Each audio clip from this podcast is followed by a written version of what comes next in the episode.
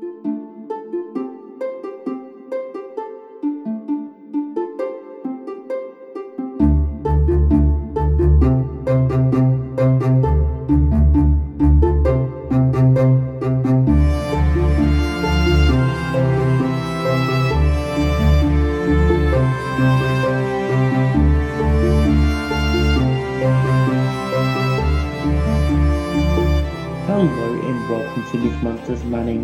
I'll be your introductory host for these little snack bite sized podcasts on folklore and mythical monsters from around the world. These podcasts focus on actual cryptids, folklore, and mythic monsters from global mythology rather than focusing on full stories of heroes and their adventures. We'll also be dropping in some references that have these recent culture and where you can see them represented in the modern day content so you can learn more and get obsessed as Aaron is the absolute legend of the mythological world. Today we'll be down under and looking at a cute little swamp monster, the bunyip. I love this little creature, it's a cheeky little bugger that lurks through the billabongs and down by the creeks. So sit back and get ready to hear about this little cute creature. Thank you, Jakob. Jakob is one of my lovely colleagues. I thought it would be fun to pop in some accents from the places some of these monsters are from this month Jakob is from Australia, although he's also half Danish and lives in Copenhagen, so that's fun. I thought we'd start that off today. Welcome to Myth Monsters. My name is Erin. Shall we get into today's monster? The bunyip is a creature from Australian Aboriginal mythology, so something kind of different for this week. It's said to lurk in swamps, billabongs, creeks, riverbeds, and waterholes in the Australian outback. Bunyips are usually described as either a seal or sea lion type creature with a large saber toothed set of teeth, a black coat, whiskers, and no tail. It's about 4 to 6 foot long and also kind of resembles a bulldog sometimes. The other version of them is a really long neck like an emu or ostrich, small heads, and between 5 to 15 foot long, with black fur, big ears, tusks, and a horse tail. They are both amphibious and also have fins instead of feet. There's a huge difference between the two most common sightings, but I love the idea of both of them, and although I've mentioned two of the variations here, there are actually nine registered across Aboriginal Australian records. I personally, from pictures I've seen of them, think they look like giant capybaras, which, if you didn't know, are like giant guinea pigs that you can see in zoos. My editor will be very happy to hear me talk about them, as they're his absolute favourite animal in the world, and he's probably getting teary with me just even talking about them. They're incredibly cute, docile creatures who seem to be friends with all other animals they encounter, even crocodiles, although they are from South America, not Australia. The one thing I do know is that I'm pretty sure Reg the editor would sell his soul for a chance to pet one. They are nocturnal creatures who can swim as fast as fishes, roar as loud as lions, and mostly feed on sea creatures such as crayfish and shrimp. Now, I know I've described them as a combo of sea lions and emus, but apparently they also lay eggs like platypuses, or platypi. I'm not really sure on the pluralisation of that word either. And as fun as all this sounds, they do have a pretty fearsome reputation for eating people, specifically women and children, although this does seem to be few and far between in terms of incidences. Bunyips are said to hang around in swamps and rivers, but they've mostly been attributed to the Murray and Darling rivers in Victoria. Some accounts have mistaken them for water spirits, although they have no magical powers that could even make them look this way. An Aborigine tribe called the Ngarrindjeri had one of these water spirits called the Mulyawonk. Hysterical name, I know. And this would kill anyone that would take too many fish from the River Murray, which they protected, or if children got too close to the water. We're thinking this might be an excuse for seeing the bunyip, but actually it was this other mythical creature. From a sighting in 1847, George French Angas described them as a much dreaded by the people, and its most unusual form is that of an enormous starfish. I can't find any other accounts of this, so this is just kind of a one off. I thought it was fun. Now, on to etymology. The word bunyip is translated as devil or evil spirit, there's another word in Aborigine that is sometimes linked to the bunyip, which is Bunjil, which means a mythic great man who made mountains, rivers, man, and all the animals, which is a cool fun fact. The origin of the word, however, is linked back to the Wemba Wemba language, which is spoken by some of the Aboriginal people in Victoria in southeastern Australia. The word didn't get over to Europe until the mid 1800s, where it wasn't really widely used as an adjective. The word bahnyip was first used in the Sydney Gazette back in 1812. That's spelt slightly differently, it's got an H in between the A and the N. Usually, bunyip is spelt B U N Y I P. This is B A H N Y I P. And this was first used in 1812. As I said, it was used to describe a large black animal like a seal with a terrible voice which creates terror among the locals. I will just say now, as a PSA, that I did have to edit that quote slightly, as there was a very insensitive word for people of colour in there. In the 1850s, the meaning had changed again, and bunyip meant imposter, pretender, or in Aussie terms, a humbug. Then, bunyip was used in 1853 to describe someone who was trying to be royalty, which kind of fits into the pretender meaning I spoke about earlier.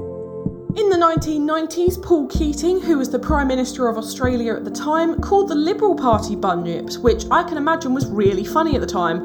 And yes, I did try YouTubing it, and I ended up watching a whole load of videos about the Australian government fighting against British rule in the 80s and 90s, which was not only very interesting to me, as I thought Britain and Australia had a pretty good relationship, but it was also pretty entertaining. word bunyip can still be found around Australia today, especially in place names such as the Bunyip River, and there's also a town called Bunyip just outside of Victoria. The first ever record of an actual creature was the Challicum bunyip, which was a basic image of a bunyip carved by Aboriginal people into a riverbank in Victoria in 1851. It showed a bunyip being jabbed by a spear after killing someone, People did try and keep this drawing intact during the 1850s, but unfortunately it's now worn away. There have been a couple of attempts to justify where the Bunyip myth came from, and here are my absolute highlights. In 1933, Charles Fenner, an Australian geologist, explained that he thought it was due to seals occasionally swimming up through the Murray and Darling rivers, which could be mistaken as bunyips due to their size and shape. He said that the smooth fur, prominent apricot eyes, and the bellowing cry are characteristics of the seal, especially elephant seals and leopard seals, which are known to roam about the Australian waters. Another cool suggestion is that the bunyip might be a sighting of an extinct Australian animal, such as the Diprotodon, the Zygomaturus, the Nototherium, or the Palorchestes. I really tried there.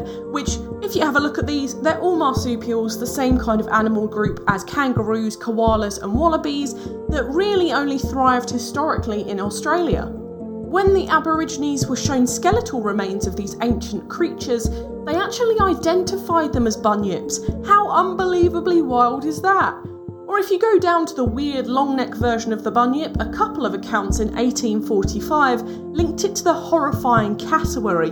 If you don't know what a cassowary is, it's a dinosaur looking giant blue bird from Australasia, which has massive talons and can kill you with a kick. Fun fact is that zookeepers who care for them aren't allowed in their pens, but they can go chill with lions, you know? Cassowaries are bloody scary. If you haven't seen a picture of one, go look them up. They are not extinct, they are very real animals. Anyway, the rumour has it that bunyips lay massive blue eggs which are born to have claws, powerful legs, brightly coloured chests, and an emu like head, which all conveniently line up to the description of a cassowary.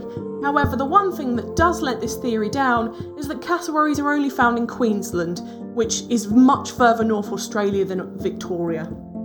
Lastly, when the Europeans came over to Australia and tried to conquer it, the bunyip was revered as this cryptid like being which has never been found, truly sparking the folklore that we have of it today. Also, the Europeans could link similar folklore characters, such as the puka from Celtic Irish mythology, the hydra from Greek mythology, or the Grootslang from African mythology. The last one we'll cover in two weeks' time. Now, let's cover a few sightings and encounters. Most of the sightings of bunyips were between the 1840s and 50s in Victoria and New South Wales. The earliest one was in 1818 when some huge bones were found in Lake Bathurst in New South Wales. They thought that the animal was either a manatee or a hippo skeleton, and then actually the Philosophical Society of Australasia offered to buy the skeleton from the finder and never said why. How mysterious. Could the bunyip exist? Who knows? In 1846, a bunyip or an immense platypus or platypus was seen sunning himself on the placid bosom of the Yarra, just opposite the Custom House in Melbourne. However, a crowd gathered and three men set after it, so it ran off. But quite a funny story of the bunyip trying to catch some rays being interrupted by nosy humans. Yeah. In William Buckley's 1852 biography, where he spent 30 years living with the Wathaurong people hiding from the law, he said the following about bunyips, which he apparently saw either several of or several times. In Lake Moodiwarre, as well as in most of the others inland, is a very extraordinary amphibious animal, which the natives call bunyip. He said that he could only ever see the back, which was covered in grey feathers, and was the size of a large calf. Apparently, he was convinced that the bunyip had supernatural powers too. Lastly, there was a newspaper article published called The Bunyip, which talked about the adventures of Edwin Stocqueler as he ventured down the Murray and Goulburn rivers. He drew numerous pictures of what looked like a bunyip, however, he described it as a large seal with fins on its shoulders, black shiny hair like a platypus, a long swan like neck, and a pelican like pouch under its chin. He saw these creatures about six times, varying from 5 to 15 foot in length, and actually ended up shooting at one of them. It got away, but he did talk to endless newspapers about his discovery. However, a lot of the publications just thought it was a water vole, and if you haven't seen those, they're tiny, or a sea serpent, which is totally believable and is just so wild. But he proper stood by what he saw. He went to prove the newspapers were making it up, so he went out again to see if he could find it to no avail. However, he did end up making a mile long diorama made of 70 pictures of the bunyip, pictures being drawings here. Sadly, though, it seems to have disappeared to history and might not even exist anymore, which is terribly sad. That leads us very nicely on to cultural significance. Firstly, to art, there's a coin operated Bunyip statue that was built in 1972 by Dennis Newell, which is under the Murray Bridge. It's literally what nightmares are made of. If you're in any way scared of water emerging animatronics, I think that's got a specific name somewhere. Don't look this up, it's actually terrifying. There's also the Magoldi Bunyip statue, which was built in 2011 in Queensland, Australia, to commemorate the branch of the Queensland Country Women's Association's 80 years of service and Queensland's 150 years as a state of Australia. It was designed by Brett Beneke and Paul Irvine, as apparently there was a famous bunyip hole nearby. There's a lovely statue of a character called Alexander Bunyip that was installed in front of the Gungahlin Library in 2011 by Anne Ross. It's called A for Alexander, B for Bunyip, and C for Canberra. The character Alexander Bunyip was created by children's author Michael Salmon and was famous for his book The Monster That Ate Canberra. Alexander was featured in loads of his books and even got his own live action TV show called Alexander Bunyip's Billabong. Lastly, for statues, and my favourite is the Bunyip of Berkeley's Creek, which is the sweetest little statue outside of the Victoria State Library. He's based on a character from a book of the same name from 1973, written by Jenny Wagner, where he goes on an adventure to find other bunyips, and every other creature tells him he's hideous and made up. So he just kind of lives with it. Love it. With other art, the most famous depiction of a bunyip is the painting from 1890 by J. McFarlane, which makes them look a bit panther like, I think. Another weird one is titled Bunyip from 1935 by Gerald Markham Lewis. This one is meant to be the long neck version, but again, it's complete nightmare fuel. Otherwise, check out some independent artists. Bit of a wild few, but in 1916 there was even a ragtime musical comedy called Bunyip, written by Ella Arley, which toured around 10 venues in Australia. There was a song written about bunyips for a show called Dot and the Kangaroo, which was kind of a dreamscape kind of song you can find on YouTube, highly recommend. And there's also a newspaper in Gawler, South Australia called The Bunyip, which I also think is very cute. On to movies. These are mostly Australian films, so might not be as well known to a Western audience, may I just note this now. But in 1986, the film Frog Dreaming was released and is about trying to find a bunyip, and there are also three horror movies based around being hunted by the bunyip Red Billabong from 2016, The Long Weekend from 1978, and Bunyip from 2015. There's also a weird fake documentary film called Bunyip the Movie that came out in 2013, but the synopsis was really serious and kind of weird. Also, the Bunyip awakens when Godzilla does in the new Godzilla King of Monsters movie from 2019. You can see it on the monitor that he's arisen under Uluru in the outback, otherwise known as Ayers Rock. For TV, Bunyip's featured in The Silver Brumby, Bertie the Bunyip, The Secret Saturdays, The Bunyip, and The Boomeroo. Video games are an interesting one this week. In 1992, they were in Werewolf the Apocalypse.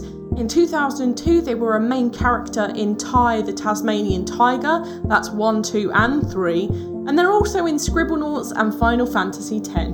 Bunyips are featured heavily in Australians' kids' books, as we kind of touched on earlier. Honestly, have a look at the Alexander Bunyip with The Monster That Ate Canberra for some Dr. Seuss style art, or Jenny Wagner's The Bunyip of Berkeley's Creek for something really, really sweet.